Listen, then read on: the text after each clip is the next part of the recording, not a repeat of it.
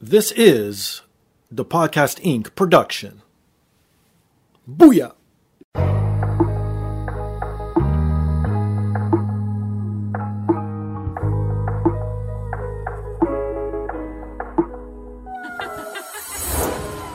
And now, this is the moment podcasting fans listening around the world have been waiting for.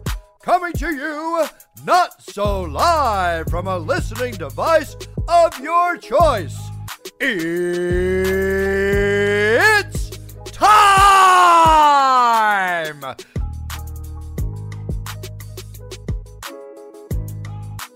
Podcasting out of this corner, a mixed martial talker holding no professional record. He stands at six feet one and one half inches tall, weighing in at whatever he feels like.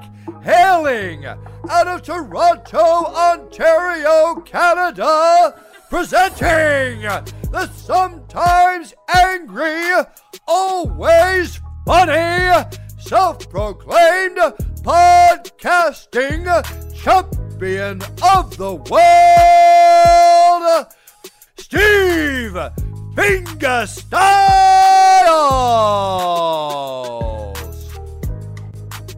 So, welcome to another rendition of the podcast. I am here once again, always again, and brought to you by Black Belt CBD.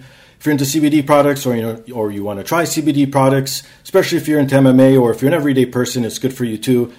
Go to blackbeltcbdproducts.com.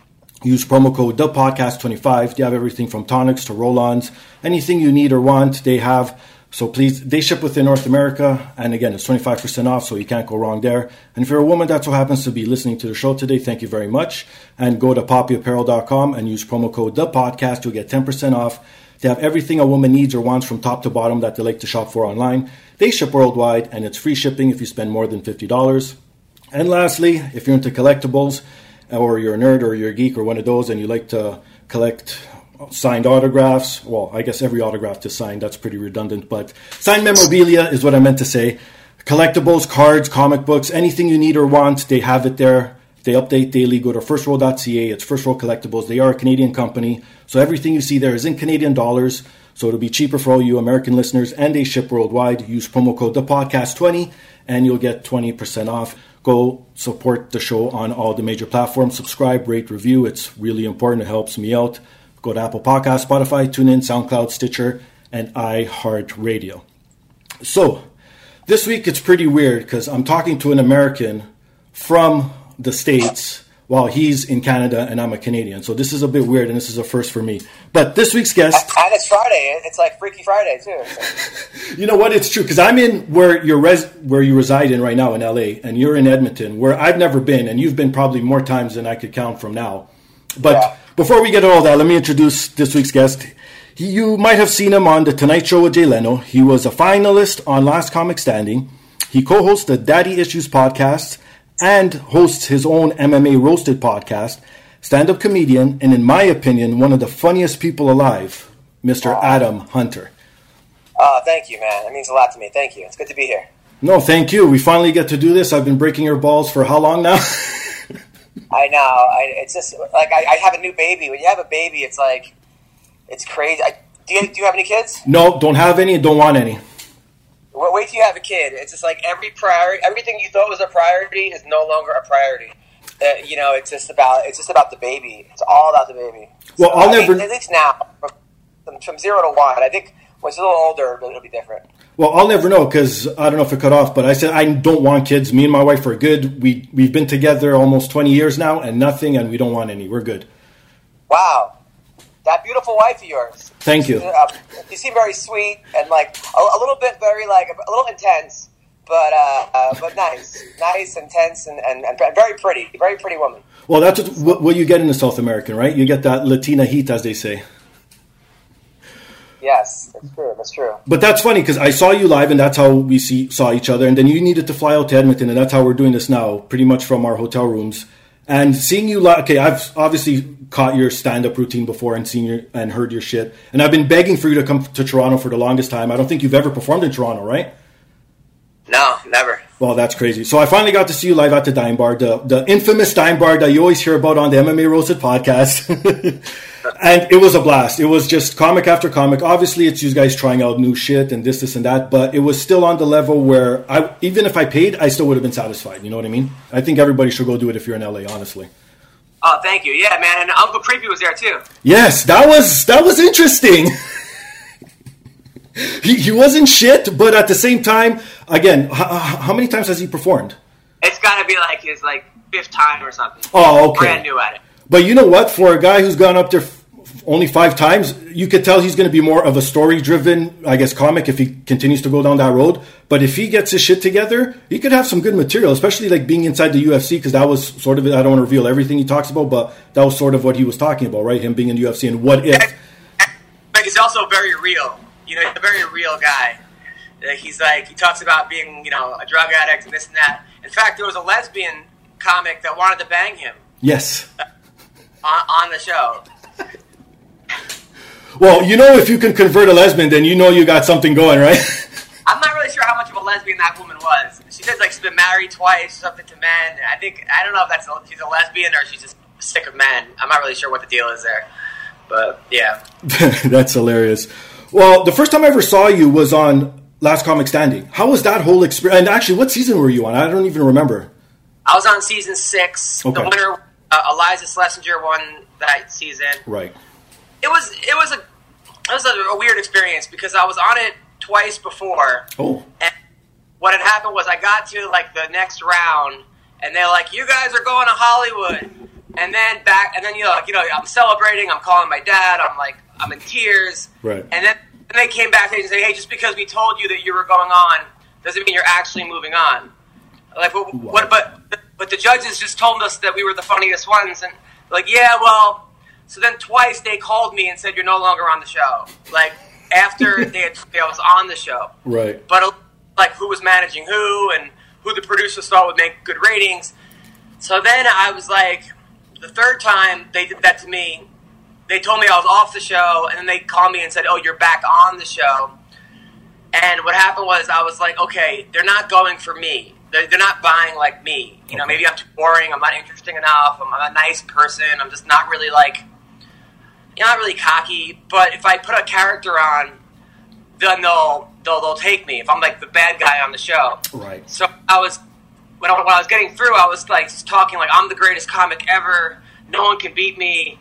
All these comics suck. and then they like they took me right to the front of the line. But then when I was in the house, I was like, I don't want to be known as the biggest asshole in the world. So I, I kind of flipped the dialogue on them, and every time that they talked to me, I was like, yeah, you know, I'm all about just helping people, and I, I work with kids who have cancer, and my mother left when I was three. Just giving them like a sob story, but it was not the narrative that they had already chosen. So then they pretty much stopped talking to me Wow. and so they, and then they wouldn't even like they wouldn't even give me interviews. But nobody was picking me to go against, so I, I kept moving on. And at the time, I was so broke that like I knew that like checks were bouncing while I was in the house because I wasn't at home paying them. Right. You know, everyone was thinking about like you win a hundred grand or whatever the, the, the money was. I was just trying to get to the next episode so I can get that like twelve hundred dollars to pay like my rent.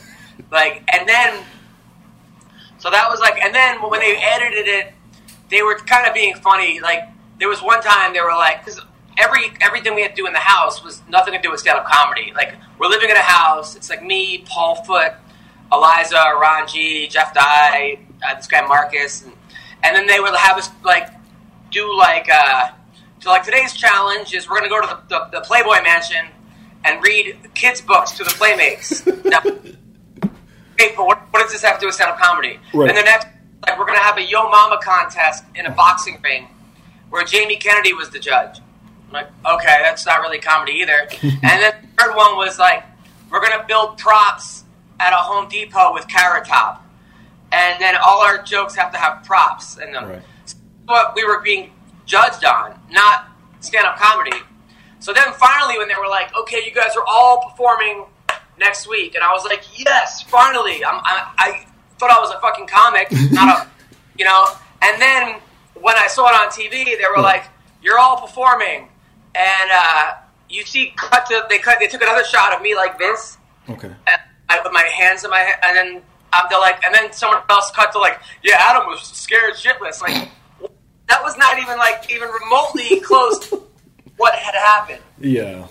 There was a lot of that, but look, I mean, it got me national exposure, and I was kind of a feature co-headliner before that, and since then, I've, I've never featured except for when, like, I went out with Russell Peters. It was the only time I ever featured after that. So it was one of those things where it was like, it took me to like, it, it was the best thing for my career, but it, it wasn't. Uh, it was a little frustrating as far as like living in a house with 12 comics and then uh, I couldn't sleep very well and then I decided to go off my antidepressants like Oh, the week shit. before Yeah. because I thought maybe I'd make for better TV and that, like that was a mistake as well Oh, something that I've done because I was very irritable Right. like so anyway it was I mean, it was good Well, what's one thing that the viewers don't know that happened behind the scenes?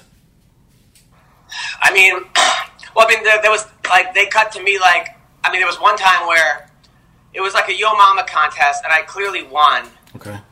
but I had to go against this like pro, this like sketch duo, and they were just saying like positive things, like your mom is very pretty. So it was sort of like a, it was like a, and I, but I won. But I was like annoyed, and then afterwards I'm being interviewed, and they're like, uh, yeah, you know, I, I'm happy to do this because I've been screwed over a lot in my career, especially by this show. And, and then they cut out me saying by this show. Oh Like, they- shit! Yeah, of course. That kind of Yeah. makes sense, though. and at that, I go, it doesn't matter if I won or not because Right. you're all going to edit it the way you're going to. And then like eight producers came over to me Hmm. and were like, you go, no, that's not the way that we work and this and that. I'm like, yeah, okay, whatever. Wow. So you performed on many late shows like Jay Leno, Conan, Jimmy Kimmel. Which one was your favorite? And I have to know because I'm a huge Seinfeld fan, and I don't know if you remember that episode when they were. I don't know if it was the Tonight Show or the Late Show where George was backstage and was fumbling around and causing all kinds of shit. Do you remember that episode? No, no. Well, anyways, I just want to know: Did anything happen to you like an oh fuck moment? Did you spill some coffee on you before going out? Was there something? Did you forget your line? Like anything yeah, like that? Yeah. Really, the first time I did it, I was sweating so much. I found out the day before Oh, that I was going to Okay. And and when I got there, I was my armpits were sweating. And I know on last comic, my arms were so much that when I raised my hand, you just saw huge pit stains, and it was like it was so embarrassing, you know. Okay. So uh, this time, they blow dried my, my armpits before I got on. They took off my shirt, blow dried it, and then when I put my shirt back on, I missed a button. oh no. So, and if people were watching it, they were like, "You don't even know how to button your shirt." So that was that was one time. That was, and then another time was uh, I was uh, I was running. You know, it was the day of the Tonight Show, and Okay. they called me like three hours before. They were like, Oh, "We had they couldn't get they couldn't clear the Michael Jackson music that they wanted the band ready. They needed a comic to run three minutes." And, I- and I didn't even, and they were going to be off the air in two weeks anyway, like permanently right. They didn't even run my set. So normally they, they go by every joke, and I'm like, I don't even know if I, I could even do these jokes on the Tonight Show because, but I'm not going to ask because because what's you know either they're going to say no. Right. So I went out there, and my first joke was, I love Asian girls. That's why I hang out at traffic school, and I could tell that Leno was like not happy with that. Right. And I was like, everything okay? I think afterwards he was like, yeah, you know, uh, probably not be able to say that joke. So they, they lowered the word Asian on the broadcast. So all you heard was, I love girls. That's why it's okay to offend all women, just not Asian women. Just That's And- hilarious. I was sitting next to, to Bill Maher, Okay. and uh, Bill Maher, the first time, Bill Maher was like, you know, they, they, they told me they were going to have cue cards for me, right? And I don't need cue cards. I knew my act, like, left, you know, back of my hand, but I'm not going to say, no, I don't want cue cards, because at this point, I'm not going to just be. So they had cue cards for me, and uh, Bill Maher is next to me going, cue cards? We never had cue cards. And I'm like, dude, I didn't want the cue cards. And he's like, he's like, Leno, you ever have cue cards? I'm like, all right, dick. Like, I didn't. So then I was like, Bill, do you still love doing stand up comedy? And he's like, Yeah, you know, it's a lot easier when you have your own jet. And I was like, uh, I took an Uber X here. You know, I, I didn't know what to say. And then there was a singer. Oh my god. There was a hot singer there. Okay. I, I thought that once you you're done talking, your mic is off. I didn't realize your mic was still hot. Oh shit. I was singing, and I'm like, I go, Bill, that girl's pretty hot, huh? and then you, over the over the, the speaker, and I was like, oh no, Oh my like god. Wait for me. Like, yeah. So Oh um, shit. Yeah, you know what? Just from listening to your podcast, anything and anything that can go wrong will go wrong. I've noticed in your career. But the thing is, with you, you always bounce back and you're able to make an act out of it, and you do all kinds of cool. Like for example, you got to travel all over the world, like places like Japan, Guam, Korea, Bahrain, Djibouti. I don't even know where the fuck that is, and like, Africa. and Guantanamo Bay of all places as well. Like. Of all these places, what was your favorite? And did you ever feel like in danger where you're going to get like, oh, I'm not going to get out of this place? Well, when I was in Djibouti, Africa, I was with this comic that was like kind of like he was a, a black comic that was really being a dick to me. Like he was, he's been around forever, and he wasn't very funny. It was this is back, this is back when George Bush was the president, Oh, okay. and go up there, and he'd be like, "Fuck George Bush, he's a terrorist," like to like the military, like not Oh, the no. guys you want to open. out. Because it's like that's their commander in chief. Right. And we were just, he would, I would say things like, yeah, I don't find Eddie Murphy's movies as funny as they used to be. And then he would like, just, fuck you, you gotta respect Eddie Murphy. He was just, anything I said, he was being a dick to. So then we like, we went to, we went to Bahrain and there was like a massage parlor. So we went in and it was all transgenders. Oh wow. He runs out and like clo- closes the door. And I'm like, ah, you, you got me. So then we ended up going to Djibouti, Africa, and he was in a bad mood because they told us like that everything was already paid. He didn't, have, and then they tried to sh- they they tried to shake us down for more money to get into the country. Oh wow. And these fifteen year olds were like like machine guns in this country. So Shit. I, I ended up paying for him to get in. Right. And then we get to the like, the, he was in a bad mood because they, they like they lost his luggage, so he was fucking Oh. furious. So then we're backstage the first night, meeting the doing like a meet and greet with the troops, and he was like, "Man, this guy he banged all the transgenders, and he and he's gay and this and that." And I, it was like eleven days of traveling in a row. I just I had enough, you Right. know. So I took his hat and like like smushed it over his head. Okay. I'm like, "Oh, I'm a bitch." Like, who's a bitch? And then he came at me, and I just like underhooked him, overhooked him, and just hip tossed him on his head. And it like hit all these like glass bottles that like broke. And then I just cocked back, and I'm like, "Who's who's gay? Uh, I was who's gay now, motherfucker?" Right. Probably not even. I shouldn't have said that. But then the, the troops had to like break us up. Yeah. So we're like the comedians just came in for, for like the night to, you know, and fighting. So this sergeant took us. This guy, Sergeant Haggerty, took us in the back. Right. And, like uh, we were in this bathroom, and he's like, "Man, you're supposed to be here to raise our spirits. And you need to find Jesus." And then he goes, uh, "I'm either going to take your money. I'm going to do like I do with my, I do my boys. I'm going to take your money, or I'm going to punch you in the stomach." And I didn't really have any money, and neither did he. So he, he the guy both in the stomach, Right. like. But it didn't really hurt because I was so happy that I threw the other guy in his head, and they, like I kind of deserved that. But I remember myself like I'm in Djibouti, Africa, in a fucking closet, getting punched by Haggerty. Like, how many wrong turns did I make to get to this point in my life? Right. At one point, the Guantanamo Bay, crazy. I was there with a bunch of comedians, Skynema Williams, Rodney Perry, some good comics, mm-hmm. and the Victoria's Secret models were with us. Oh. But like, they were on their own separate thing, and Stefanie Powers was there, this like old school actress. So we're on like a like a we, we- you know we're on like a ferry to get over to, to Cuba, mm-hmm. and you know it was like Adriana Lima, Miller, Lita Ebanks, and Oh, it was wow. like the top chicks. Right. So I was, but their their spread had had. So I was hitting on them because I'm like, what, what do I got to lose? Like, True. you're like, hey, like I get, oh, I got turned down by a Victoria's Secret model, you know? Yep. And I, I they appreciated the fact that I was the only one balls enough to talk to them because they were kind of like smiling. I, like, I don't think that I was like close to hooking up with them, but they were definitely like impressed by the balls I had, you know. And they were, Yeah. I was inviting them to the show, and it was going well. Okay. But then this other comic, Nima, he was he's like he's like in the jail. He's a little bit. He's a white guy, but he does mostly black rooms. And uh, he went up to Selita and he was like, "Well, first, all these troops were online to take a picture with Marisa Miller." Okay. And I was "Can I take a picture with you?" And she's like, I can, you, "Can you take a picture?" She goes, "Okay." Then I gave her my camera and I had to take a picture. You know, my, my friend, like, and everyone.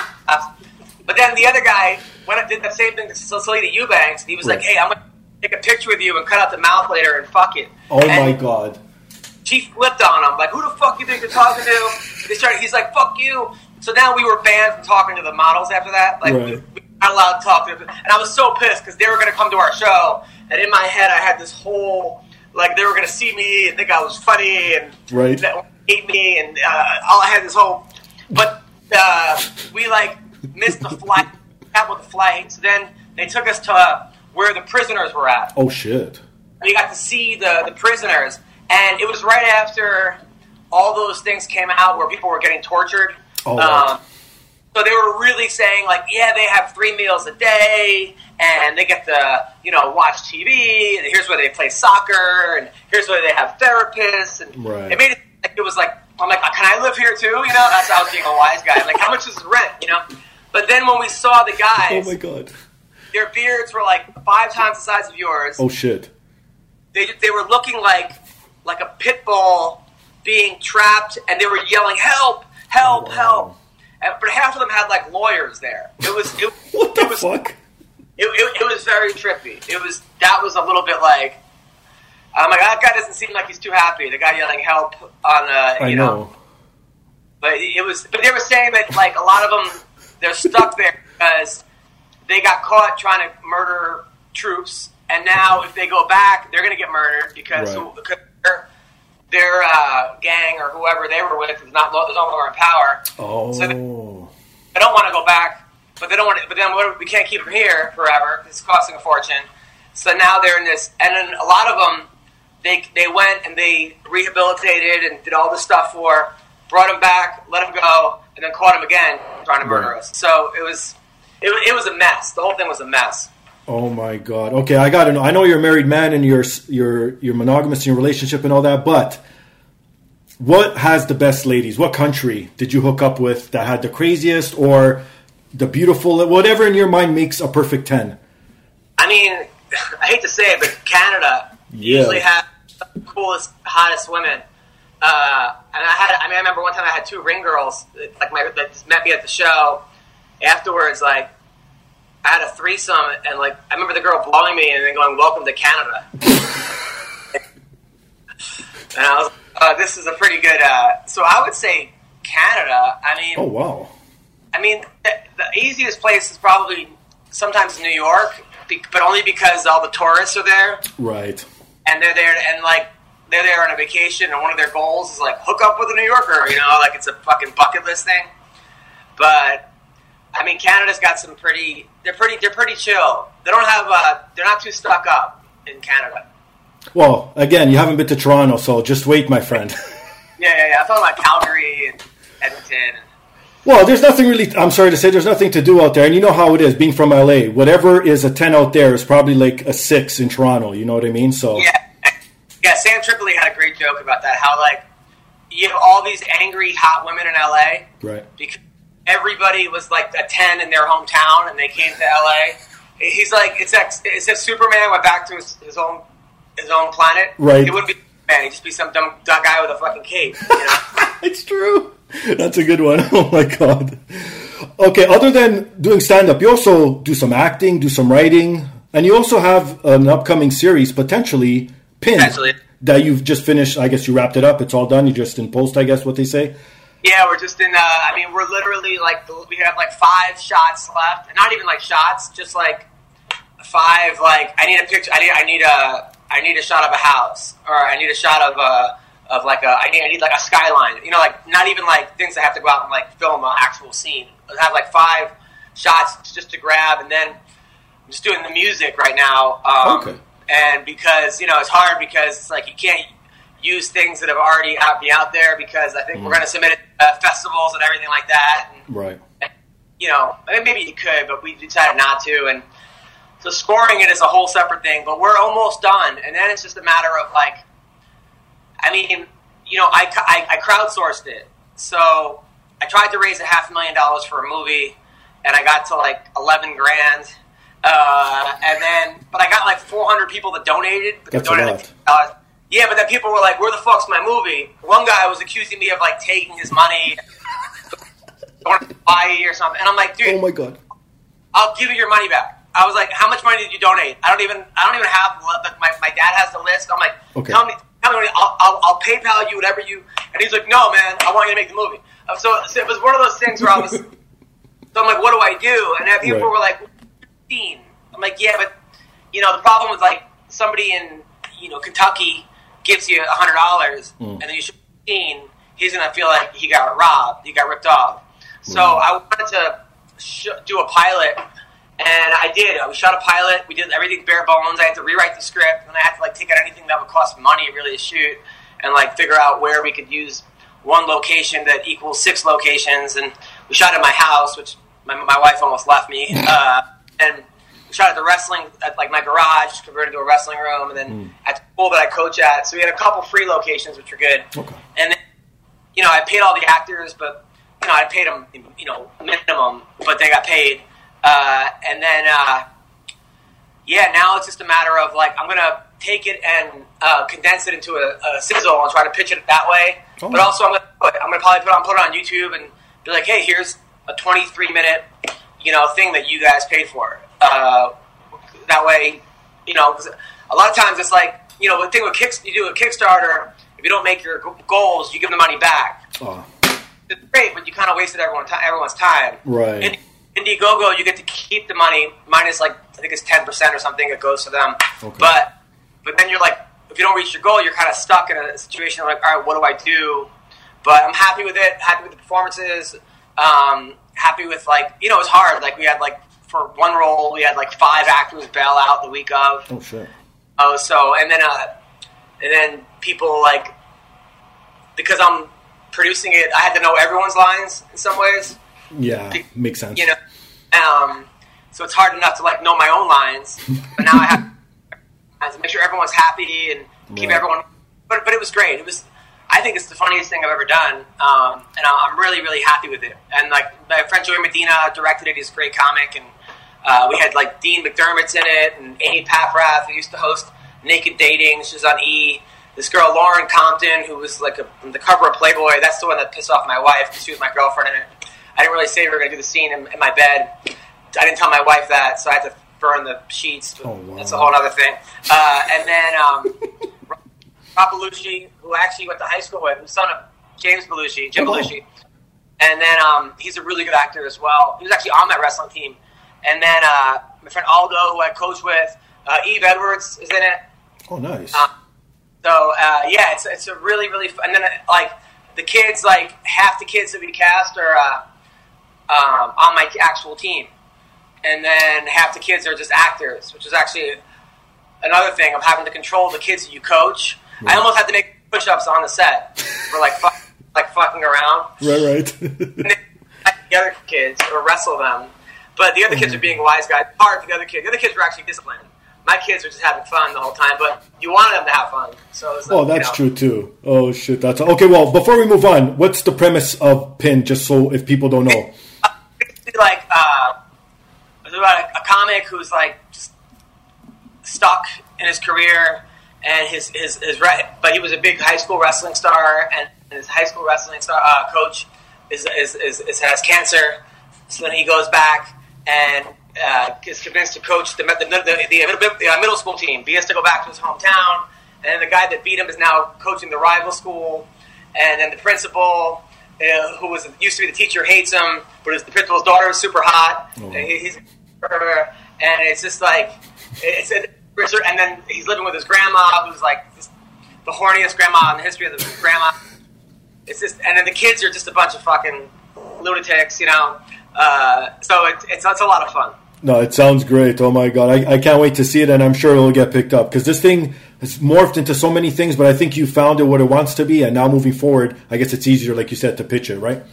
Yeah, and I'm just, you know, even even if it goes nowhere, like I'm, like there's really, no, it's not a loss. Right. um, I'm happy I did it. You know, I, I'm happy that people will see it. You know, and I'm happy that people will see it, and you know, it, it, it's it'll, it'll be free. I'd almost rather people see it like this than, in some ways, like get picked up by some obscure thing that no one's ever going to see. Makes you know, sense. Yep. because I've done a lot of things that like man, I had one TV show I sold to Fuel TV. Hmm. We shot a pilot, and Fuel became Fox Sports Two. Then I had to wait a year to get it back. Then I Wow. revamped. Oh, and I sold it to. Uh, I, I changed it around. I sold it to uh, Esquire. Shot a pilot, and Esquire went under. And Wow. that, now I have the show back. It's like, so it's like I've done a lot of things that were really cool that no one will ever see. Um, but that's just the nature of the beast. Yeah, I could imagine how how many projects are out there that don't see the day of light, right? Yeah, I mean, and some of the funniest shit. I mean, I still think like we had Corey Holcomb. I don't know if you know Corey. He was like the most offensive black comedian, misogynistic. We had him at like an old age home, Right. telling that he was because it was like called kamikaze comedy, where we ambushed comedians, people with comics, Okay. and then he told these old people they were going to get a motivational speaker. and he was trying to pimp old ladies. And I still think that would have that, that would have went completely viral. Right. Uh, but what are you gonna do? You know, it's like you just have to keep keep moving. I mean, look, like somebody I remember like last night, Dean Thomas hit me up and he's like, "Why don't you have your own late night show yet?" I'm like, "Bro, you know, yeah, I could be saying that like, hey, you know, like I used to tour with Theo Von, and now, now Theo Von's blown up, or I tour with this guy, and now this guy's broken up, or this guy used to open up for me, or this guy now." But the bottom line is like, I do what I love. right. I get to do what I love. I got, a, I got a loving wife. I got a great kid, a loving family, and I got great friends. So it's our, I'm already in like the one percent. You know, it's True. just a matter of getting to that one percent, one percent. But if it never happens, like like so what? Like just because somebody is, has, has more commercial success than someone else doesn't mean that they're happier or even better. You know what? That's totally true, and that's what I tell people all the time about even myself with this podcast. It's like if you were to tell me ten years ago that I would be talking to people in the UFC, headline comedians, people from WWE, I'd be like, "What the fuck?" Like I grew up watching all that shit, right? So even if I don't succeed monetarily, I've succeeded, I guess. I don't know, uh, spiritually or something, if that's the word. You know how many people I know? I know so many people that I've toured with, and this and that. They they got so much money, and uh, and so much fame, but they're cheating on their wives. They're they're Right. fucking don't talk to their kids. They're, I mean, they're just miserable miserable fucks, and they're always looking at someone above them, going, "How come? How come I'm not Joe Rogan? You Right. know, or how come I'm not this?" So it's it's not like it, it, all you can do is control what you can control. You know. And speaking of that, the perfect segue, podcasting.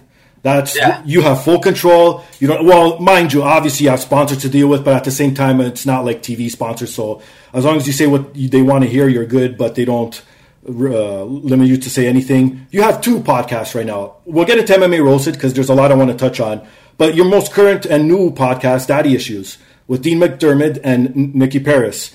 Okay, Daddy Issues. Is this okay? I haven't heard it yet. Is this like porn stars calling in, telling you about stories and stuff, or like what's going on here? No, What's the that premise? that, that was it. That, no, I don't wish that, but that, that sounds like a cool actually premise. Um, no, it's basically um, me and Dean became friends through through comedy, Okay, and uh, Dean's a really great guy, and he, he knew I was having a kid, so he gave me like you know he's married to Tori Spelling, right. and he's actually Canadian as well, Dean, Yep. and, and and he gave me all these like baby stuff, I mean, like a crib and a carriage and a this and that, like just all this shit. So we, he wanted to get into comedy, and I'm helping him with comedy, and then we we should do a podcast. And Nikki, really funny gay comic, and he doesn't have uh, he has daddy issues of his own, but so we started this podcast out of the comedy store, and it's going really good. I mean, we we've interviewed you know Tori Spelling, we've interviewed uh, uh, Nikki. Uh, I mean, this, like Russell Peters, we had on. We had Glozell. We had uh, Denise Richards on. We Oh, had. Perez Hilton, and a lot of it is like what we're doing, and then a lot of it is like what they're doing. Um, it's a crazy. We're getting so much traction just on Dean alone because Oh. Dean will say something like, "Yeah, you know, Tori Spelling is is was bejazzled or something," and next thing you know, it's on Us Weekly and TMZ. I mean, you should see these headlines. Like Tori said, uh, him and Tori, him and uh, him and Dean said him and Tori, they, they have sex five times a day, and they use marijuana sex lube. Oh, nice. And that went crazy. So every anything he says, and it's sometimes it's hard to like not goad him into that because you know it's like he said, Tori likes to dress up as Donna Martin, and they've had sex, and she's Donna Martin. and. It's insane. So Wow. they shipped the door open, and then that made the news. So, uh, so we're beginning a lot of people like just People Magazine covering us and stuff. Okay, okay. But it's been it's been a lot of fun. I mean, that's just a you know the MMA roasted. I love doing, but it's just all MMA, and if unless you're like a kind of a hardcore MMA fan, it's like you really don't. Especially some of the obscure fighters that I talk to. I try to get people that you know, it's one thing to get the fighter that everybody's talking to, like Henry Cejudo or someone, but after a while, like I'm sure as you know, it's pretty much the same answer to the same question. Yep. And they're kind of like, and you can just sort of tell that they're going into like what they've answered for the twelfth time that week. But Yeah. I sometimes I like getting like that fighter that like I had um she I had this girl Sheena Starr on last week. She was the girl in bare knuckle boxing that wore a Hillary Clinton is a cunt shirt during All her right. fight. Okay. Yeah. Yeah. Yeah. And you know her amateur record uh, officially was three and sixteen. She was zero and four as a pro. You know she like races dirt dirt trucks on her free time. She's got like four Wow. parakeets and as a, a single mother of two. Like like I love talking to people like that. Right. like, what the fuck? But unless you're a hardcore MMA fan, you're like, why, why should I care about this? Yeah, but you know, and what? Like, I have to admit, even myself, I don't know everyone. Like, obviously, like you said, the n- named people, and I sort of know like the low rung, but the just up and comers that have like a fresh record, I don't know jack shit because I don't follow any amateur. At least you follow some amateur, so Yeah. you'll see the transition, and it's easier to follow for you. But just the way you you don't ask the cookie cutter questions, like you go off the like you're not fucking Ariel Helwani sitting there straight frowned and okay, what's this? How did you train for your next fight? But if you ask those, you'll do it with a spin of like, oh, did you you know uh, uh, curl uh, a dick or something to get bigger biceps? Like you know, Yeah, like yeah. stuff like that. Yeah, I mean, and for the most part, it's been great like that because I'll just. It, it, also a lot of times people have been to my comedy shows, so they kind of know what Right. they're, they're getting into. The hard part is the few times that I've had people get mad were like when Cat Zingano thought she was doing like a regular interview, and I asked her if she got like finger banged a lot in high school or something, and Right. she just like flipped on me. And but then but then she came to my comedy show and told me that like no one had prepared her for the show. You know. Oh, okay, gotcha. So, but that's that's few and far between. Uh, most of the time, people f- realize like, you know, what's going on, or a lot of times the other one that's the other ones that like want to they get into like character mode, especially someone like Colby Covington who's like, yeah, I just banged four chicks today, and Right. getting, you know. But those those are fun, you know. Those those are fun to me. It's hard when, I mean, it's hard because some of the guys that I like, a guy like uh, like the uh, Big and Johnson or something. Jordan Big Swinging Johnson is the last name. Jordan Johnson, great guy, great fighter, but just sometimes it's hard to get like a, a fun interview out of them. Right. You know, it's and it's easy. It's hard. I mean, it's one thing in person, but on the phone, it's even harder. right? And at least with with you, people know who you are. Like imagine with me when you don't know who I am, you're sort of reserved. Like for example, I had um, what's his name, uh, Leo Kuntz on the show, and Yeah, I've had him twice now already. Yeah, he's amazing. The first time you could tell he's a bit reserved. He didn't know where I was coming from. But then I had him on the second time. Oh my god, he fucking opened up, and it was such a great show because I had him and Paddy Pimblett from England on, so they were both on at the same time, and they were, and it was such a great show. And I think the first one wasn't as great only because, again, maybe he didn't know who I was. Maybe he thought I was going to fuck him. Like you, you never know, right? So Yeah. that's the other thing you have to contend with when you talk to so-called strangers. Yeah, of course. I mean, and then also a lot of times you'll talk to people like they'll forget they're doing an interview. They'll, oh shit! And then Right. they, they do it like while they're like I had Wyman on while he was shopping for a car, you know, or so. I mean, the craziest one I ever had though. I don't think I'm ever going to beat this. Was uh, kid from Finland. Um, Karakani. Finland. What was the name of the guy from Finland? Um, uh, Karakani. Yeah, uh, yeah, he, he got a blowjob during the interview. That's my favorite episode still to this That day. was that was crazy, and he really did too. Like you heard, the, I was like, "Oh my god!" Then the guy just like went MIA. I haven't seen him since. I don't know what happened to him. I think he fought on a, a Europe card the other day, didn't he? No, he did, but it's hard to like reach him. Oh, well, I, I, think, I think you got media trained. It's better when they're not media trained. oh, you know? right. But the, but the best guys to get are easier the like the guys that are brand new that like no one's talking to because they'll, they'll tell you everything, or the guys that um like like the Kevin Randlemans or the Colemans, Right. Like guys that Dan Severn, Don Frye, because no one's talking to them anymore, or a lot of people aren't. So they'll, they'll tell you everything. They have nothing to lose. They'll tell you who was on steroids and Right. who's who who's a piece of shit, and they, just, they, don't, they don't care anymore. Like those, those guys are the best. Well, it's true because they have nothing to lose, and they're at, I guess, the end of their career, so to speak. So yeah, Yeah. why not still be relevant in some way or another? Oh, Right. that's awesome. Well, Okay, so you obviously you're into MMA. You've wrestled yourself as, as an as an amateur. Who's your favorite fighter of all time? I don't think I know this. it's hard. I mean, it's hard. Probably Frankie Edgar. Really? Okay. I mean, just because he's just uh, he's in every fight, got a ton of heart. There's no quitting him. Right. He's great. I mean, but it's hard to separate sometimes, like whether I like the person and whether I like the fighter. Like Jon Jones, I'll watch Jon Jones fight every time because of his skill set. But as a person, I don't really like care for him that much, or or no, I just don't. You know, just kind of certain choices. I'm like, damn, that's not really how I would have handled it. Of course. Yeah. Um, but then there's like, uh, yeah, I mean, there, and then, then there's certain guys like a Diego Sanchez Right. where you know you're going to get a good fight every time. Like that dude's not going to, and he's going to have, probably have the dumbest uh, fight IQ out there, uh, but he just doesn't care. No. Um, Always puts on a show, that's for sure. and another thing I wanted to know have you ever had, you don't have to name names, obviously, I'm not here to break news or get fucking heat, but have you had anyone on that you've despised and you were not forced to talk, but you're like, oh, I'll have them on anyways?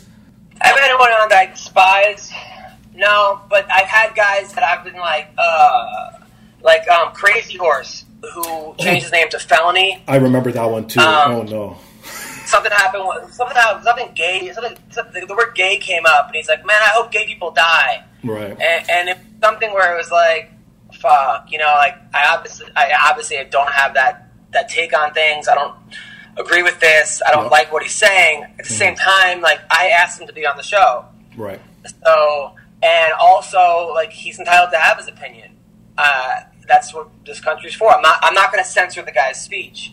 Um, Right. At the same time, people came at me going, "How do you not?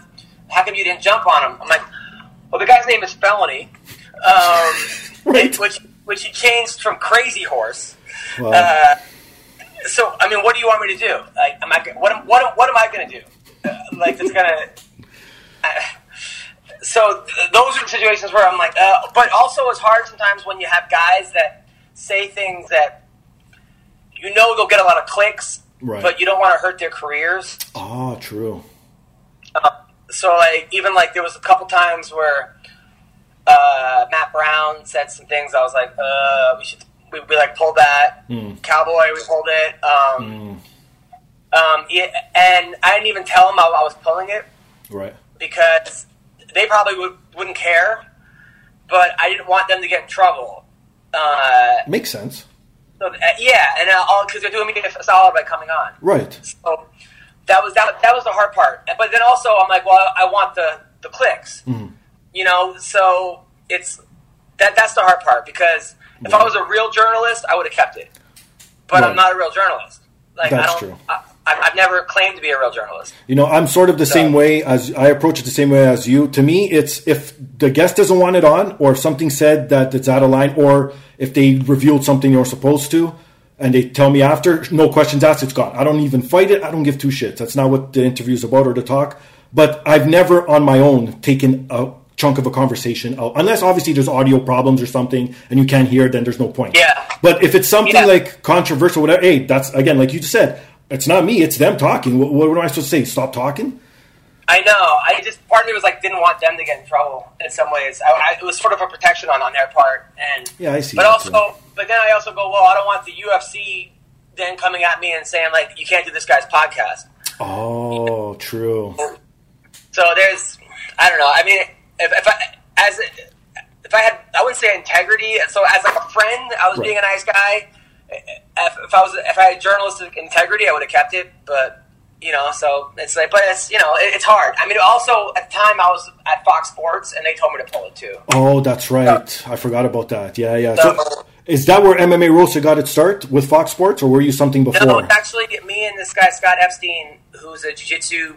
He was like my jiu-jitsu coach, and I was the wrestling coach, and we decided to do a podcast together. And then uh, we, we parted ways, um, and then I, I got picked up by Fox Sports, and they called me and they gave me a like a like a two or three year deal as for a podcast and for those texts from last fight, those group text chats I was doing. Right. Yeah. Uh, but then the guy at Fox Sports who hired me left. Mm. The other guy left, and then the new guy was like, "Well, we can't do your podcast anymore. We can't pay you for it."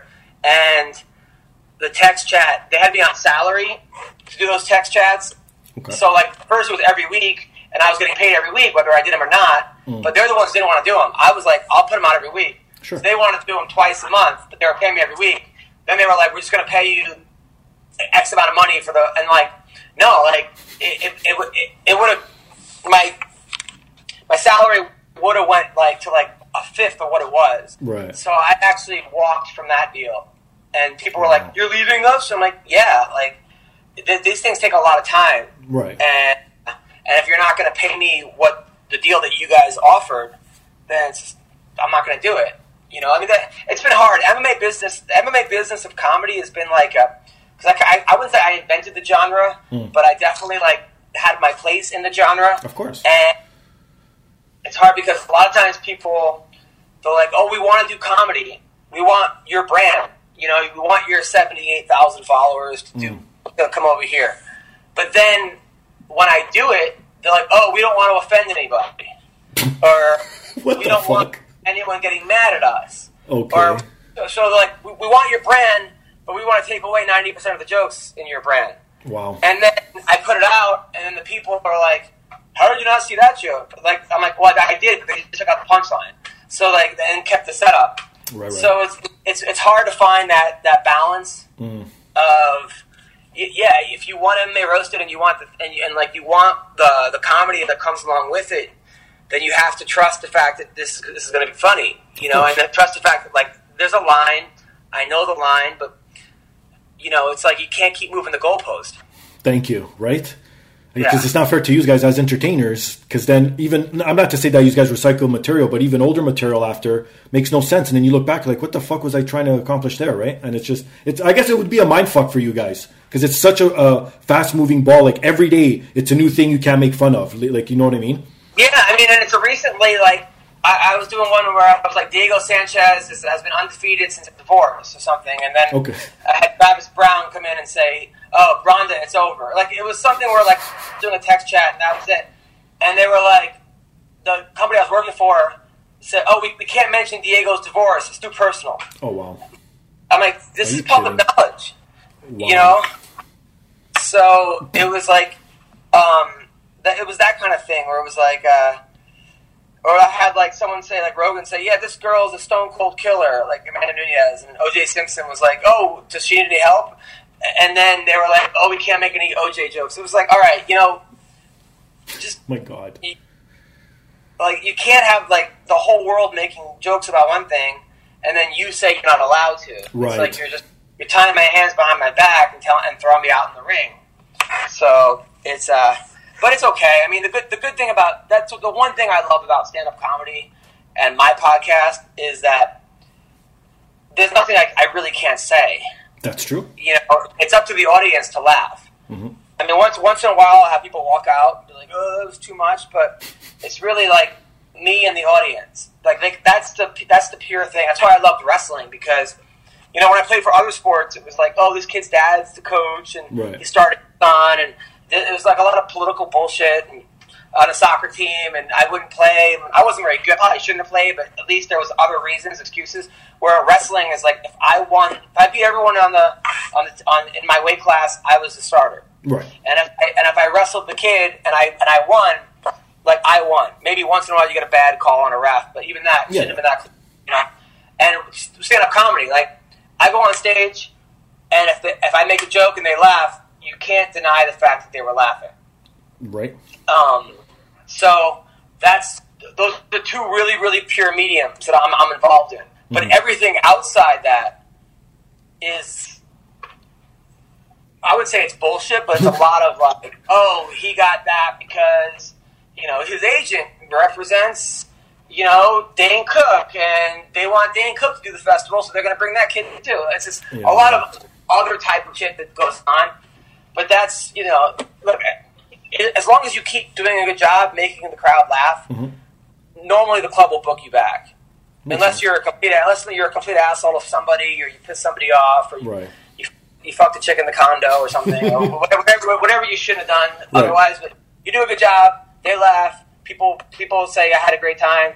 You're getting booked back. You know, um, and same with wrestling. Yeah. You know, it's it's just hard. It's hard to find things in life that are that pure. It's true. Like where it's all solely on you and you're yourself. You're not relying on other people. No, I get it. I totally get it. Okay, one more thing about MMA roasted. You have like a rotating door of crazy fucking co-hosts. Like some that come to my like Greg Wilson is awesome, obviously. R- Renato too, Laranja. Uh, CB yeah. Gold, even even though I haven't heard him in a while, he, he was great when he was on. Okay, and please, the Ween Dog. I, I have to know is that really him? Is that the Ween Dog in real life? Or again, is he putting on an act for the show? Because hearing his sexcapades every week and what he goes through, like, who is really that type of person? Like, come on, man. Look, as far as I know, everything he says is true. Okay. I, I don't know because I'm not there to see if well, he's obviously. holding a knife to some girl's head, head while having sex with her. he's got a BB gun underneath his bed. Like, like when you hang out with him, he's right. super quiet Oh. And, and like very, very polite. Okay. And just, like, just a nice kid. Right. Like, but you don't know what's going on in his mind. So. okay. But he, he also though gets comedy, and he listens to a lot of podcasts. Oh. Okay. So the Ween Dog actually is as valuable as he is as my sound guy because mm-hmm. he's like without him I don't even know what he just does stuff. He's amazing at that. He's a very loyal kid. Right. He's also like if there's like a lull in the show, mm-hmm. he'll just say something like, you know, like, hey, last night I fucked a rabbit or something, you know, whatever he'll say, and you're like, what? Like, so he kind of he kind of guessed that. He, right. He's really good at picking picking low points and just saying the most shit that you're just like. So I don't know if he's doing that because he he knows that we're gonna have to, you know, but. Like I, I really do think he thought it was a good idea to get an ice cream truck and, and interview kids at a school put it on YouTube. I couldn't stop laughing at that one. Like, who comes up with this? Like, literally, like, does he not know he's going to get in shit for that? Like, that's what I mean. oh man, you gotta love him. But no, he's awesome. He had so much. Again, uh, if if you if you were a color commentary team, he would be strictly just a color of the whole show, man. oh, he's he's unbelievable. That, that thing is like the thing was he started off as just a sound guy, and then right. we started talking I was like, oh my god! Like, I was like, where do you find these people? Like, CB Gold found me. He okay. came up to me. Uh, he came to like five of my shows, and then he told me like, like every fighter. Then when I saw his five McGregor tattoos, I was like, all right, we got to get this guy. You know, but I, he was like the most like the, the crazy one before Ween Dog came in. Yeah, that's true. Um, and now he's he's like a normal one. yeah, he, right. No, totally. Like that's what um Greg Wilson was like, where do you find these? He's like, these guys like slither up from the, he's like, they from like the, whatever, uh, the potholes in the ground. Like, hey, I know everything about MMA. And then you're like, join the podcast. oh shit, that's hilarious. Okay, before we get into the dumbass of the week and wrap this shit up, because I know you're a busy guy. I'm always interested too, from one stutterer to another, as an oh, entertainer. Yeah how do you deal with it? What's your secrets? What gets you by it? Do you find okay, like myself, I know when I'm about to stutter, so I literally stop myself midway. Do you care anymore? Like, w- what's going on I with all this thing? When I listen back, I'm like, oh, you know, like in the moment, it's okay. It's hard because sometimes, like last night, I had a show for a speech pathologist convention. Oh shit! And and I was like, I couldn't even say pathologist. I'm like, I need to join you guys. So, I mean, when I was younger and I would get nervous, it was really bad. Like if I there was a girl I liked, it was terrible. I it was I was mm. became a completely now and then also I would start sentences, realize I would get to a word that I couldn't really say, and just divert to a different. I would just change the sentence around. That's what I do. To, you know, which is yep. not very good because, and then also, in my family, if you didn't talk really fast, you were not going to get heard because you're going to get interrupted every third word by somebody. Even now, to the point where you can't get a thought out without someone interrupting you, and then you have to explain, and then you're getting mad and being like, "Just fucking listen." Right. So um, it's better now. It's easier when I'm on stage. It's hard when I'm improvising sometimes because I'll mm. be on a roll, and then I'll get to a word, and I'm like, Ugh. and then a lot of times I'll think of the word, and then I the word then becomes the stuttering part. So oh. now I'm already locked into the stutter right. and not what I'm trying to say. That being said, yeah, it's definitely held me back from acting jobs, hosting jobs, comedy jobs. I've taken so many speech lessons. When I actually took them. It got so much better. Oh, okay. And I would, but then I would stop, you know, sometimes, and uh, just you know, life caught up to me. It's actually easier when I have a kid because my daughter, I'm like teaching her words. Hmm. After, and you know what's actually helped me the most? Not really stuttering, but like slurring. Is there's an app called Headliner Oh, okay. that, and the app, um, it transcribes whatever you're trying to say for you. So you put a video in, and, and it does it for you. Now I know that there are some words it's not going to be able to read. Okay. So my, my sentences come out crazy. So then I have to redo them. But if I talk at the rate that I know that it's going to actually make sense, is when that's the rate I should be talking at. Right. So I have to like talk as if I'm transcoding myself on on headliner. But uh, it's uh, I mean whatever it is what it is. Um, I definitely wish I did not stutter, but it used to be a lot worse. Oh, It used to be like I couldn't get a sentence out without stuttering. Oh, you were that bad. See, I wasn't really that bad. I found again same thing as you. When I would get nervous, I'd start stuttering, and it was certain words, and I would do like the like that's as far as I would go, and Yeah. then it would come out. I wouldn't be like I, I wouldn't be able to not pronounce a word, or I stop mid word because I can't say the rest of it. And obviously, by listening to the show, all the viewers know already how I am. But to me, what really helps a lot, believe it or not, is smoking weed and CBD. That helps the most. I find that as soon as I smoke a joint, it's like as if I don't stutter at all. At all. Like, it's one of those things that just goes away. That's why I was interested to know what you do to, I guess, when you're on stage and whatever. I think working working out helps a lot. Tiring my body out. Oh, okay. You know, if I'm like even when I do comedy, if I don't do uh, if I don't work out during the day, Right. like my set is way too fast. And a lot of times I'll be on stage and the audience isn't laughing because they didn't understand what I said. Oh, Not shit. Joke isn't funny. Right. And I'm like, Ugh. that's and that's frustrating too because you did all that work and you just mumbled those words. But it's gotten better. It definitely it's not perfect. I think that as a, if I ever get like a my own late night talk show, that would be a huge obstacle. Oh. But I have to I have to deal with it. You know, it's like that's part of life. And this is the career that I chose. I think if I would have chose a career that didn't have to do with talking, I probably would have made a lot more money at this rate. But I wouldn't be as wouldn't as fun. I wouldn't have That's banked I did. And I remember when I was younger, when I was like in fifth grade, I went to summer camp, and this hot girl liked me. She was Right. like smoking hot. Okay. And then once I started talking, it was over. So, Aw. and my friend told me that. He's like, dude, you would have banged her if you hadn't stopped talking, if you hadn't talked. I don't think I, I don't think banged her. I hooked up with her. So, yeah. Oh shit! Yeah, I, and again, I find it odd that you were the opposite. When if I have something written down and I have to read it word for word, that's when I start stuttering. To me, I, I'm better off the cuff, like just Oh, like wow. even when I do like these talks when I have on the podcast with people, everything's in point form, just so I know when to go on to what next. But it's not like a detailed. Oh, I want to talk about this, this, this, that. Just whatever it goes into, and I find that that's a lot easier for me at least because I'm not overthinking. I guess like that. All right, let's go into the dumbass of the week. Let's see if we both agree if this person's a dumbass or not. Usually they're always from the States, and I'm sorry, usually they're always from Florida. Again, being an American, I'm sure you know most of the, the dumbasses come from Florida. Florida, yeah. Okay. So, and okay, one thing I noticed here in, in LA, and let's see if you are a part of this as well. Every time I go to a restaurant or being in a hotel and I use a public washroom, no one fucking washes their hands in LA. What's wrong with you guys? I don't know. Yeah, people, it's people in LA are crazy. They're crazy. I don't get it. Like everyone in Canada, in Toronto, well, at least in Toronto, when you use the washroom, we, anywhere you go, there's always people washing their hand. Here, nothing. They literally take a But, then, piss but then and they won't, like won't drink tap water. Are you kidding me? It has to be bottled water, but then they won't wash their hands. It's crazy. All right. Well, this has to do with a, a toilet incident. Have you ever been to a friend's house and you forget to flush a toilet?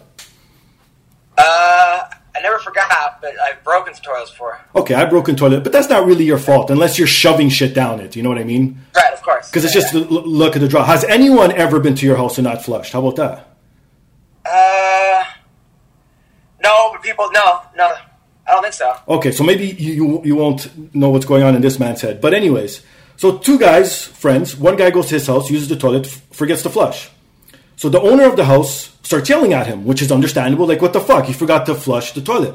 What does his one of his best friends do? Goes to his car, pulls out a machete, and threatens to kill him. now, is he a dumbass? Yes, of course he is a dumbass. That's not. I mean, over over that. Yes, he's beyond a dumbass. I mean, now he's going to go to jail. He's getting charged for that. Yeah, and he actually is in. He's still in jail to this day and waiting to be released on bond. oh my god! Wow, that's yeah, that's next level.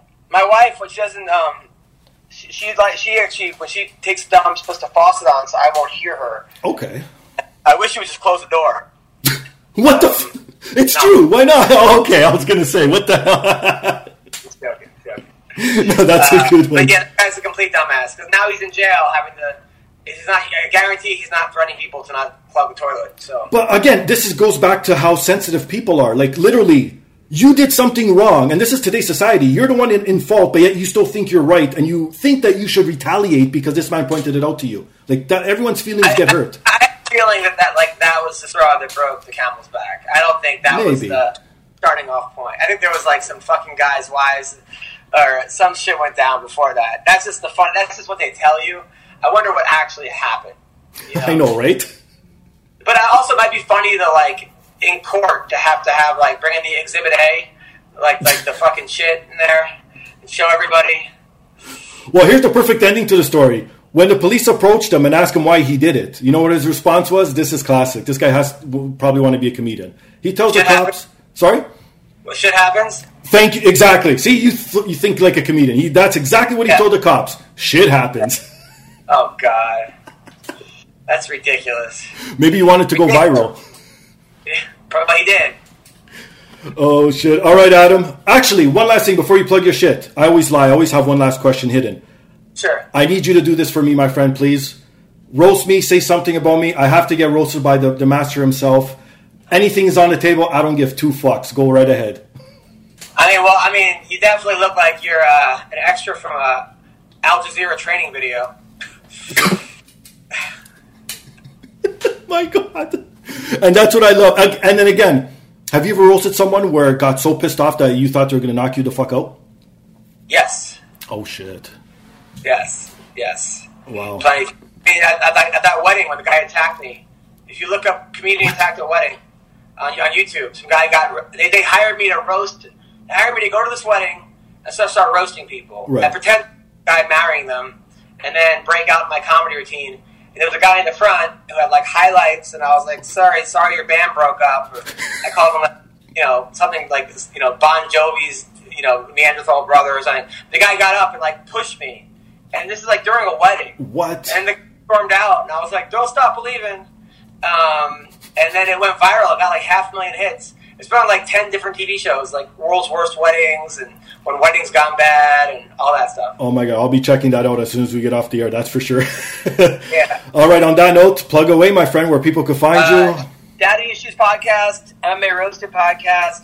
Um, I'm going to be at the House of Comedy in Phoenix uh, at the in the middle of September. Uh, October, I'm in Myrtle Beach at the Carolina Comedy Club, beginning of October. I'm also going to be at Tiff's Comedy Club in New Jersey in October. Just go to adamhunter.com see my, my whole schedule. And for myself, you can follow me Instagram, Twitter under Fingastylz, oh. the podcast, the podcast DAP, and email us your thoughts, suggestions, comments, anything you want to get off your chest at the podcast DAP at gmail.com. Rewind to the top of the show, listen to the sponsors, support them, helps them out, helps me out, and please rape, not rape, wow rate, subscribe, and review on all the major platforms, but especially iTunes, Apple Podcast, Spotify. Those are the two big ones. That's what helps all us, I guess, independent podcasters out. All good, my friend? Thank you, man. I'll talk to you soon, Steve. Sounds good. On that note, he's Adam. I'm Steve. This is the podcast. Peace.